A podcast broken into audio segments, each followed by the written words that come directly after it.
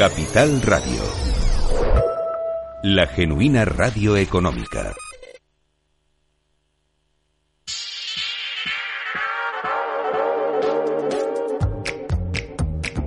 Es el momento de situar las claves que van a mover los mercados europeos y del mundo en este jueves.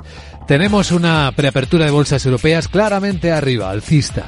Tenemos todos los futuros en positivo empujados por el efecto tecnológico del resultado mucho mejor de lo esperado de Nvidia y de la explicación de que estamos en un punto de inflexión en esta industria de la inteligencia artificial generativa, de lo que tanto hemos hablado ya esta mañana y analizado.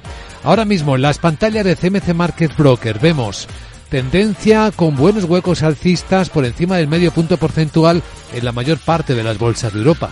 Solo que sube, por ejemplo, el alemán, el Eurostox eh, más del 1%, 1,2%. Vaya como se está animando.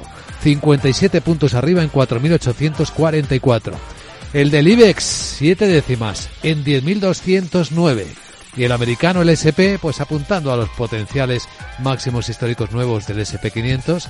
Ahora mismo el futuro del SP, 9 décimas arriba, 46 puntos más alto, en 5.042 con el Nikkei en la bolsa de Tokio en récord histórico, gracias a este empuje y a la debilidad del yen. Lo hemos visto subir al cierre más de un 2%, 2,1 en 39.116, ha rebasado el nivel del 1989. En el resto de Asia, mercado tranquilo, con un poquito de recorte en las bolsas de India, con Corea del Sur y su Banco Central que no ha tocado los tipos de interés y con un rebote con el que va a acabar la bolsa de Hong Kong en China, que supera el 1,2%. Sandra Torrecillas, buenos días. Buenos días. Hoy vamos a leer las actas de la última reunión del Banco Central Europeo, una vez que ya hicimos lo mismo con las de la Reserva Federal. Con esas actas nos quedamos eh, con un par de apuntes. Eh, se, se vislumbra que no va a bajar los tipos de interés hasta estar segura de que la inflación baja de forma sostenible hasta ese objetivo del 2% y además vimos como los miembros de la Reserva Federal mostraron su preocupación por los riesgos de recortar los tipos de interés demasiado prontos. Hoy además en la zona euro esperamos el IPC definitivo del mes eh, de enero. El dato preliminar recordamos que mostró una moderación hasta el 2,8% por la menor subida de los precios de los alimentos y de la energía. Vamos a conocer en los próximos minutos ya los PMIs del sector manufacturero, de servicios y compuestos del mes de febrero, los índices flash y en Francia acabamos de conocer la encuesta de negocios del mes de febrero sube hasta 100 puntos por encima de lo esperado. Básicos de los protagonistas de hoy, entre los que van a estar quienes han publicado resultados con connotaciones muy singulares, como las pérdidas de Telefónica. 892 millones de euros de números rojos, lastradas sobre todo por provisiones de más de 3.000 millones de euros por el ERE en España y por activos en el Reino Unido. Confirma dividendo de 0,30 euros por acción. Y atención, y hablando de dividendos también, lo que ha anunciado Repsol.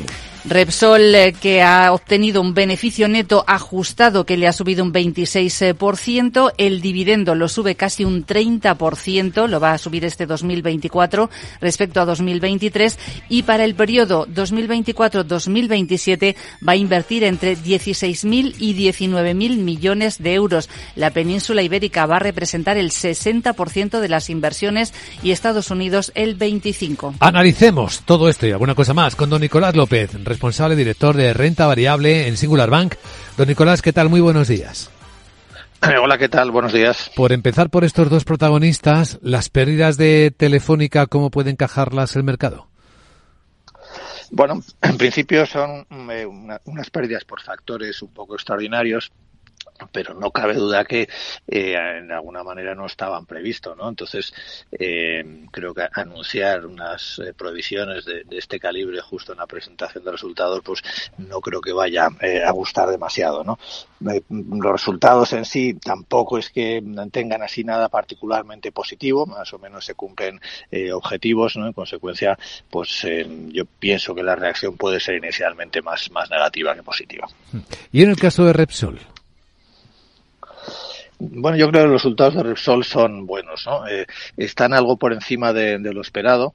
Eh, es verdad que si vemos las tasas de variación interanuales, pues vemos caídas significativas, ¿no? En, todas las magnitudes, pero eso hay que ponerlo en el contexto de lo que fueron los resultados eh, absolutamente excepcionales en el año 2022 con unos precios de la energía muy superiores a los actuales, ¿no? en consecuencia, yo creo que los niveles de, de de rentabilidad que ha tenido este año Repsol pues son muy positivos, es lo que le permite subir el dividendo y anunciar ese programa de recompra de acciones que es lo, el atractivo fundamental de la compañía. ¿no? Yo creo que en el caso de Repsol eh, la, la reacción del mercado debería ser positiva.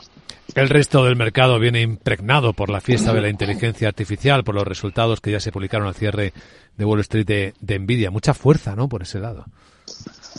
Eh, sí, la verdad es que Nvidia pues no deja de sorprender, ¿no? Que una compañía esté teniendo el, el, éxito eh, tan espectacular en tan poco tiempo, ¿no? Con sus productos eh, eh, dirigidos a la inteligencia artificial, pues realmente es, es, espectacular. Pero bueno, es un poco la, la dinámica, ¿no? Que estamos viendo. Todas las empresas quieren estar invirtiendo en, en aumentar su, su capacidad de computación para hacer frente a ese, fuerte crecimiento de la demanda ¿no? que se espera en los próximos años.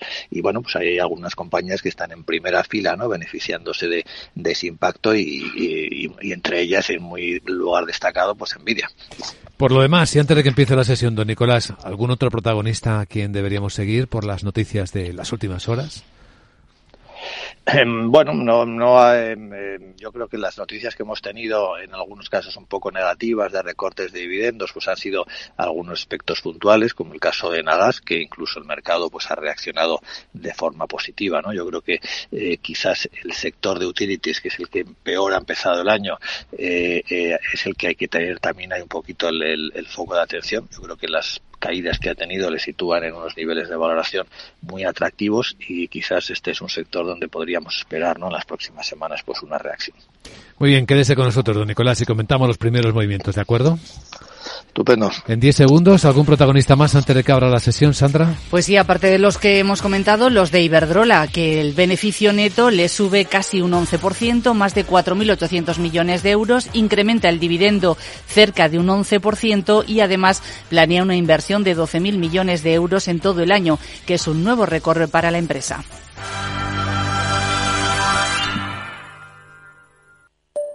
Mario, que eso de que no te da tiempo a pillar el tren no te preocupes, que lo he mirado y hay un tren cada hora. Así que nada, salsero, duchita fría, cafetito para la resaca y ya te estás viniendo que está tu ahijao y toda su clase esperándote. Niños, saluda al Tito. ¡Tito! En Renfe tenemos la mayor frecuencia de trenes de este país. Nadie te da más. No todos los trenes son como Renfe. Renfe, tu tren.